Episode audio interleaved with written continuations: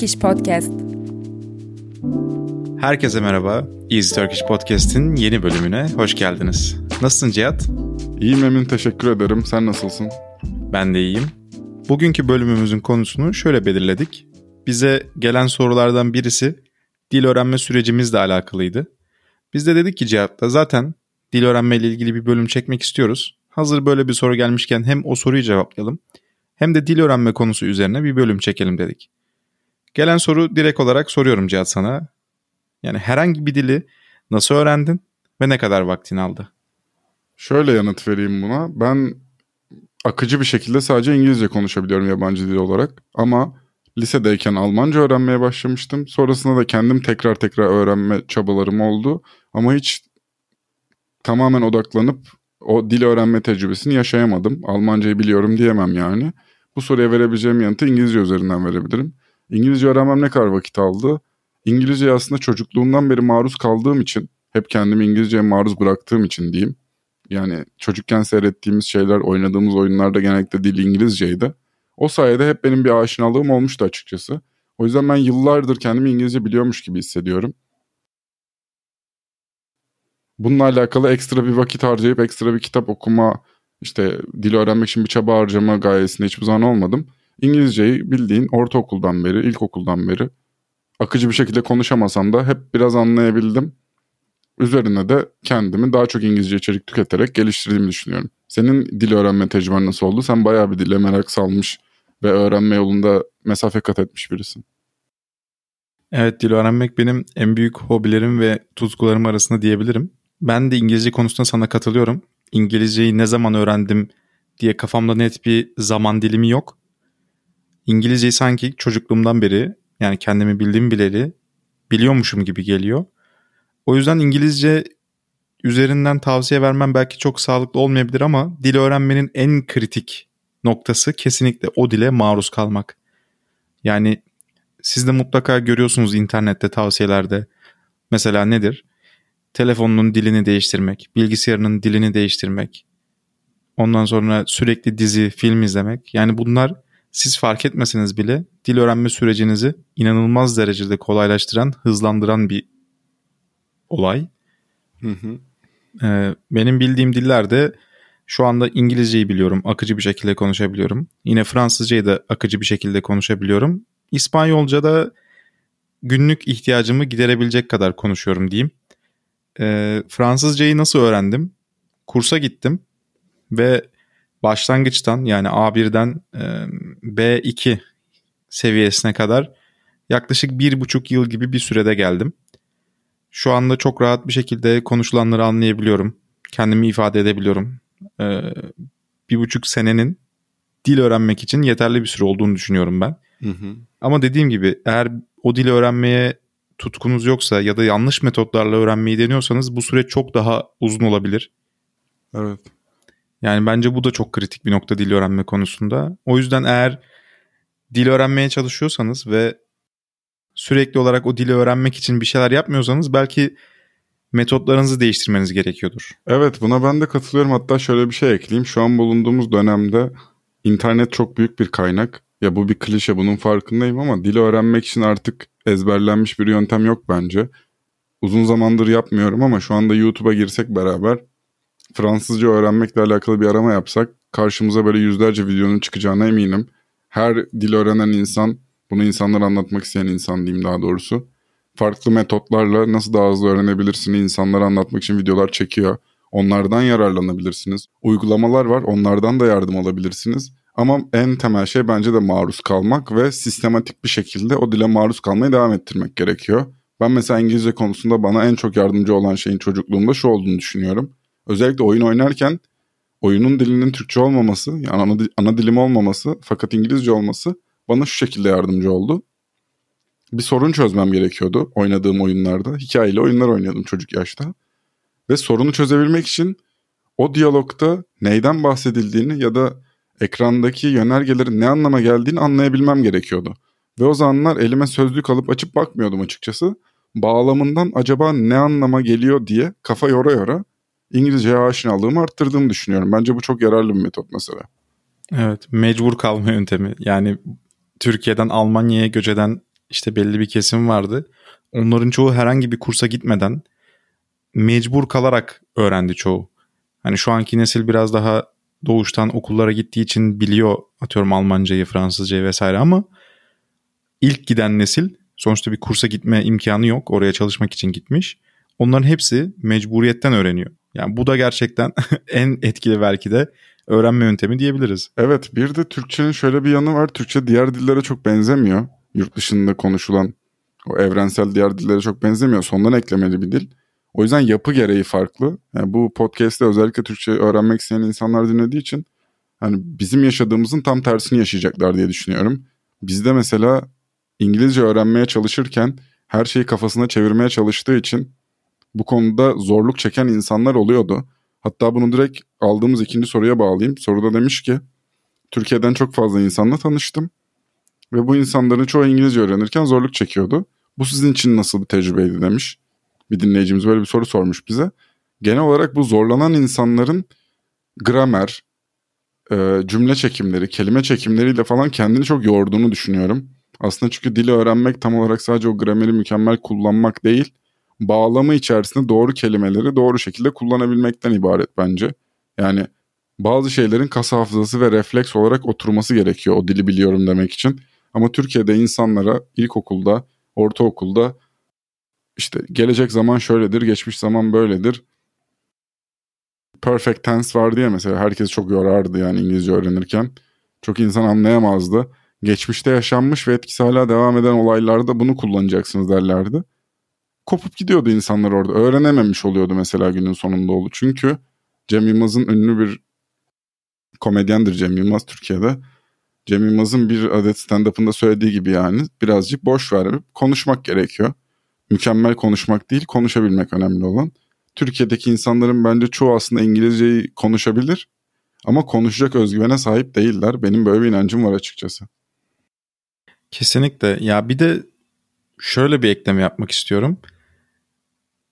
İnsanlar zaten belli bir süre sonra sadece sınırlı kelimeler kullandığının farkında değil. Yani oturup hiç kullanmayacağı, hiç ihtiyacı olmayacağı bir kelimeyi ezberlemek için çok vakit harcıyor.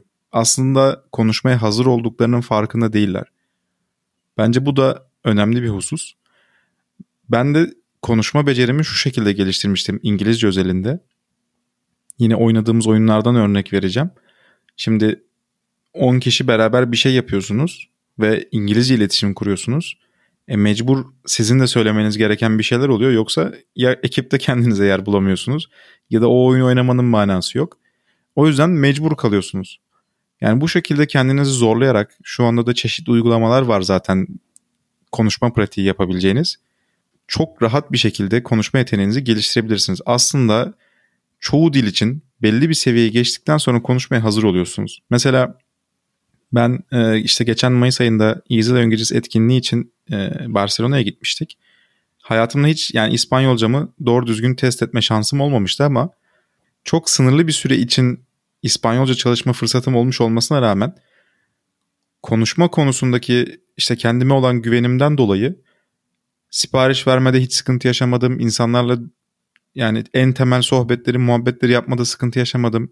Yani eğer ben gerçekten e, kısıtlı İspanyolcamla insanlarla iletişime geçebiliyorsam Türkiye'deki insanların çoğu bu kadar fazla İngilizce bilgisiyle hayli hayli e, insanlarla İngilizce konuşabilirler. Yani bizde biraz bu ön yargı var. Evet buna ben de katılıyorum kesinlikle. Yani bazen sadece derdini anlatabilmek için konuşmak gerekiyor. Özellikle konuşma İngilizcesinden bahsediyorum burada. Konuşma İngilizcesini elinle kolunla bile anlatabileceğin bazı şeyler var. Bunları uyarlayabilirsin o konuşma İngilizcesi dediğimiz şeyi. Ama insanların çoğu bunu yapmaktan çekiniyor.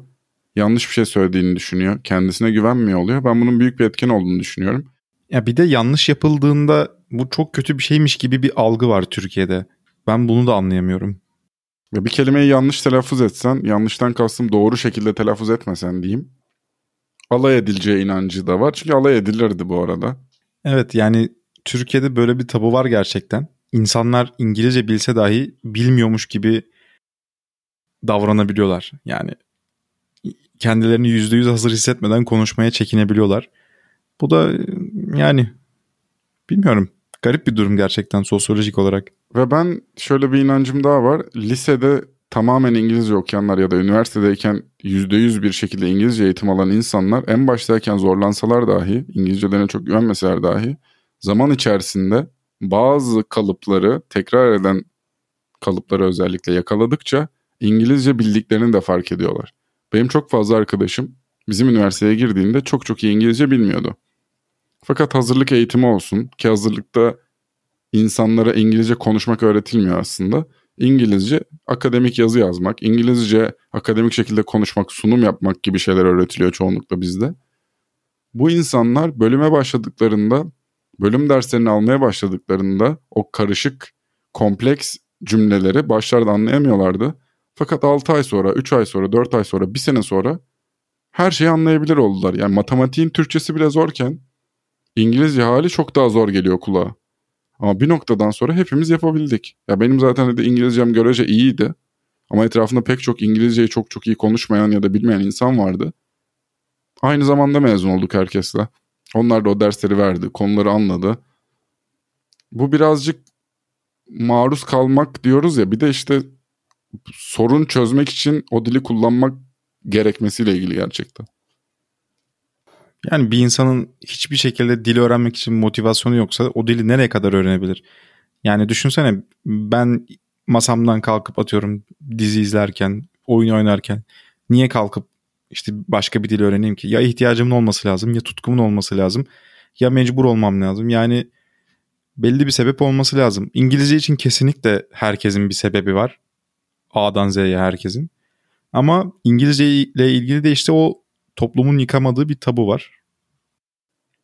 Evet bazı insanlar da kafasının bu konuda çok çalışmadığına inanıyordur. Ben dil öğrenemiyorum. Benim dil öğrenecek bir... Benim zeka tipim o dile inanan da çok fazla insan var. Oysa ki kendisine o sınırları çizmese bence gayet rahat bir şekilde öğrenebilir. Bunun önünde ben bir engel olduğunu düşünmüyorum açıkçası. Ve dil öğrenme perspektifi bence yani dili öğrendikçe gelişen bir kas yani. Anlatabiliyor muyum bilmiyorum ama daha fazla dili öğrenme konusunda çaba harcadıkça zihninde o yeni diller öğrenmeye yönelik algısı açık oluyor bence. Dil öğrenmeyle ilgili şöyle bir durum var bu arada. Ee, birden fazla dil öğrenenlerde Alzheimer görülme oranı çok çok düşük oluyormuş. Mesela inanılmaz bir bilgi bu. Yani dediğim gibi o farklı bir algı tipi oluşuyor insanda, dil bilen insanda. Ben şimdi mesela çok fazla dil konuşmuyorum dedim. Ben Türkçe ve İngilizce konuşabiliyorum. Ama mesela bazen gündelik diyaloglarımda bunu kurumsal bir yerde çalışmamda etkisi var tabii ki. Bizim hayatımızda kelimelerimizin yarısı İngilizce oluyor yeri geldiğinde çalışırken ama bazı durumlarda İngilizce kelime o durumu Türkçe karşılıklarından çok daha iyi açıklıyorsa ben İngilizce kelimeyi kullanıyorum. Ve bu benim ufkumu genişletiyor bence açıkçası. İnsanların antipatik bulduğu, itici bulduğu bir şey. Bu Twitter'da çok um, geyiği dönen, gündem olan bir konu oluyor bazen ama ben bunun zararlı bir şey olduğunu düşünmüyorum. Türkçenin kendisi ve Türkçenin korunması konusunda herkes kadar tutkuluyum. Bununla alakalı bir sorunum yok. Ama bazen o detay problemi anlatmak için başka bir dilde daha doğru bir kelime varsa zihnim otomatik olarak oraya gidiyor. Evet hak veriyorum. Bir de bazen insan başka dillerdeki kelimelerle işte kendi kullandığı dil arasındaki etimolojik bağlantılar fark ettiğinde çok hoşuna gidebiliyor. Türkçe'de çok vardır. Fransızcadan özellikle. Aynen. Evet bayağı var. Fransızcadan, Farsçadan, Arapçadan geçen çok fazla kelime var Türkçe'ye. Ee, aynı zamanda şu da var. Mesela şu da insanın ufkunu açan bir durum bence ya da düşünme tarzını çok değiştiren bir şey. Mesela Türkçe'de fiil en sona geliyor ama işte Fransızca'da, İngilizce'de falan e, cümlede sıralaması ikinci kelime oluyor fiil. Mesela bu şekilde farklı bir yapıda cümle kurmak da insanın ufkunu, zihnini çok geliştiren bir şey. Kesinlikle. Aynı şekilde Arapça için devam edeceğim mesela. Latin alfabesi değil başka bir alfabe. Soldan sağa değil sağdan sola yazılıyor. E, atıyorum Japonca, Korece, Çince bu alfabeler de çok farklı. Hani bu şekilde insan zihnini geliştirdikçe hayata bakış açısı da gerçekten çok değişiyor. Çok basit bir örnek vereyim. Bu biraz İngilizce ya da yabancı dil öğrenmek için motivasyon arama konuşmasına döndü benimki ama ben araştırdığım konularda ki bu konu herhangi bir şey olabilir. Felsefe, psikoloji, tarih e, yaptığım işle de alakalı olabilir. Bu konularda Türkçe doküman sayısı 10 tane ise İngilizce doküman sayısı 1 milyar tane falan. Aynen öyle. Oran belki daha fazla bile olabilir bu arada. Evet, ben bu sebepten ötürü o İngilizce akademik makaleleri, İngilizce blog postlarını, İngilizce blog yazılarını tarayabilmek için zaten İngilizce bilmeliyim en basitinden. Ya ben mesela en basitinden işte videoları, podcastleri ya da herhangi bir şeyi editlerken, bir şey yaparken bir sıkıntı çıktığında Türkçe arattığında çok fazla kaynak çıkmayabiliyor ama e, İngilizce bildiğimiz için bu sayede çok daha rahat yapabiliyoruz bu işlerimizi. Evet ben yeni bir dil öğrenmeye karar verdiğimde de zaten onu İngilizce bir şekilde arıyorum. How to learn French olarak ararım. Nasıl Fransızca öğrenirim yerine mesela. Ya mesela Fransızcayı İngilizce üzerinden öğrenmek de çok mantıklı. Çünkü Türkçe üzerinden öğrenmek biraz daha zor oluyor ama e, İngilizce üzerinden öğrenmek daha basit. Ve bu tür seçeneklerini arttıran, kendini geliştirmeni dahi kolaylaştıran bir şey. Keşke daha fazla dil öğrenmiş olsaydım bugüne dek. Şu anda bunun için az önce konuştuğumuz gibi çok da motivasyonum yok. Bir anda kalktığım yerden yeni bir dil öğrenmeye karar veremiyorum. Zaten işin başımdan aşkın diyebilirim. Yani zihnimi boşaltmak için de yeni bir dil öğrenmeye şu an tembellik yapıyorum bu konuda diyeyim. Ama umarım daha fazla dil konuşuyor olacağım ben de. Evet ben de bir ara boş vakitlerimi çok güzel dil öğrenmeyle değerlendiriyordum ama şu ara boş vaktim çok azaldı. O yüzden ben de Fransızcamı ve İspanyolcamı geliştiremiyorum. Üzerine başka Rusça veya Arapça öğrenmek istiyordum. Onları öğrenmeye fırsat ayıramıyorum. Ama aklımın bir köşesinde hep dil öğrenmek var.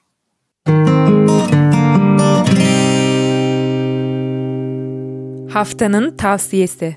Evet, haftanın tavsiyesi bölümündeyiz. Cihat, tavsiye olarak ne tavsiye ediyorsun bugün? Evet, bugün dili öğrenmekten ve İngilizceden bahsettiğimiz için Türkiye'de 90'lara biraz damga vurmuş funk pop diyebileceğimiz yabancı 90'lar 2000'ler müziğine de çok benzeyen bir şarkı önermek istiyorum size. Rafet El Roman'ın Amerika şarkısı. Macera dolu Amerika olarak da bilinir ama şarkının adı aslında Amerika. Bu şarkı 1995 yılında Rafet El Roman'ın çok büyük patladığı diyeyim Gençliğin Gözyaşı albümünde vardı. Ve klibini Amerika'da çekmişti Rafet El Roman ve o dönemin insanları da Amerikan kültürüne maruz kalmaya başlayan ilk genç jenerasyon gibi bir şey. Medyanın çok böyle yaygınlaşmasıyla, televizyonun çok yaygınlaşmasıyla herkesin Michael Jackson dansları yapmaya çalıştığı dönemde çıkan bir şarkı. O yüzden Amerikan kültüründen etkileniyormuş gençler o zamanlar. Hani blue jean denilen kot pantolonları giyip dışarıda gezdikleri zamanlar bunlar yani. O yüzden şarkı çok ikoniktir. Zaten her bölümde önerdiğim şarkı için bu kelimeyi kullanıyoruz ikonik diye. Zaten bize size Türk kültürü için ikonik olan şarkılar önermeye çalışıyoruz. Nakaratını dinledikten sonra yine böyle dilinize takılabilecek bir şarkı. Zaten linkine de açıklama kısmına ulaşabilirsiniz. Ben klibini çok seviyorum.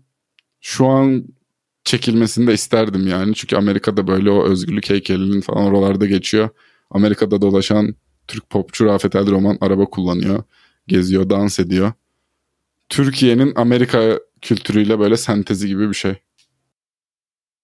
Yani benim bu şarkıyla ilgili çok ekleyecek bir şeyim yok ama sadece Rafet El Roman'ın ismi bana hep çok garip gelmiştir. Rafet El Roman. Böyle İspanyol evet. İspanyol şeyleri gibi yani bir şey bir şey hani o la işte bir şey olur ya arada. Aynen El El Roma, Roman. yani nereden geliyor acaba? Hiçbir fikrim yok. Haftanın deyimi. Bu hafta size önereceğimiz deyim dili döndüğü kadar. Bugün bu deyimi seçtik çünkü bu biraz dili öğrenmeyle alakalı bir deyim açıkçası. Türkler yurt dışına gittikleri zaman bir yabancı dili biliyor musun sorusuyla karşılaştıkları zaman şöyle yanıt verirler. Derdimi anlatacak kadar veya dilim döndüğü kadar derler. Bu ikisi zaten benzerdir. Ben konuşabildiğim kadar konuşuyorum anlamına gelen bir deyim yani açıkçası. Evet. E, yani söyleyebildiği kadar aklımdakileri söze dökerken becerebileceğim kadar manası içeriyor. Çok sık da kullanılan bir deyim. Evet zaten bir kelimeyi söyleyemediğinde benim dilim dönmüyor derler mesela onu doğru telaffuz edemediğinde bu Türkçe bir kelime de olabilir. Aslında garip bir deyim yani dil döndürerek hiç telaffuz ettiğimiz bir kelime yok ama hani dilim döndüğü kadar nereden gelmiş acaba? Evet benim de fikrim yok ama fiziksel olarak da sanki durumu da anlatıyor gibi bir havası var aslında. Evet dönerek konuşmuyorsun ama Evet. gerçekten e, o zorluğu güzel anlatıyor. Dilim dönmüyor. Ya da dilim bu kadar dönüyor. Dilimin döndüğü kadar konuşuyorum zaten gibi. Aynen öyle. Sizden gelenler. Evet, son bölümümüz, soru cevap kısmımız. Aslında bölümün başında çoğu sorumuzu cevapladık. Ama son olarak ilaveten konudan bağımsız bir sorumuz var. O da sizce İstanbul'da en iyi kebap restoranı nerede? Evet, ne diyorsun Cihat? Benim buna verecek net bir yanıtım yok. Yani İstanbul'un en iyi kebap restoranı şuradadır diyemem. Sadece beraber lise okuduğumuz yer olan Aksaray'da Aksaray meydanında özellikle çok fazla kebapçı vardı. Ya ben onlara hiçbirine gitmedim açıkçası ama tabelalarına vesaire baksan ve içerideki kalabalığa dersin ki buralar Türkiye'nin en meşhur kebapçıları herhalde. Ama benim için kebapçı daha çok mahalle arasında bulunabilen bir şey oluyor. Çünkü ben ailemle de olsun, arkadaşlarımla da olsun sırf birinin evine yakın diye gittiğimiz ya da ben şöyle bir yer buluyorum diye bizi götürüp gittiği kebapçılardan hep memnun kaldım. Çok güzel mezeler getirdiler. O böyle pide vardır ya bir tane şişmiş içi boş ama Hı hı. onunla beraber böyle tereyağıyla tereyağı Of. getirirler. Acılı ezme getirirler. Peynir Onun getirirler. olduğu her yer güzeldir. Evet ben kebapçı konseptini severim ama böyle şu kebapçı kesinlikle diğerlerinden daha iyi ben diyemem açıkçası. Yediğim çoğu kebabı çoğu yerde çok sevdim. Ya aslında bence bu soruya şöyle cevap vermek lazım. Hangi kebap türünü denemek istiyorsunuz? Çünkü tek bir kebap türü olmadığı için bütün kebapçı çeşitlerinde uzmanlaşabilecek bir kebapçı bulmak imkansıza yakın. Örneğin canınız cağ kebabı çekiyorsa Sirkeci'de Şehzade cağ kebabı var. Bunun üstüne ben İstanbul'da çok yemedim. Ee, onun dışında işte yine Eminönü'nde Hamdi restoran var. Eski kalitesinden biraz uzaklaşmış olsa da çok lezzetlidir kebapları. Onun dışında cidden yani herhangi bir kebapçıda çok da böyle üzülmezsiniz yani. Ama onun dışında şu kebapçı çok iyidir diye bir tavsiye vermek çok zor gerçekten İstanbul için. Evet bence yurt dışından gelen yabancılar İstanbul'a geldiğinde şunu sormalı arkadaşlarına kebap yemek istiyorlarsa. Beni güzel bir kebapçıya götürür müsün? Genellikle götürürler. Evet genelde olur. Evet. Evet bu bölümlük bu kadar. Evet bizi dinlediğiniz için çok teşekkürler. Haftaya görüşmek üzere. Haftaya görüşürüz. Geri dönüşlerinizi, sorularınızı bize iletmeyi unutmayın. Hoşçakalın. Hoşçakalın.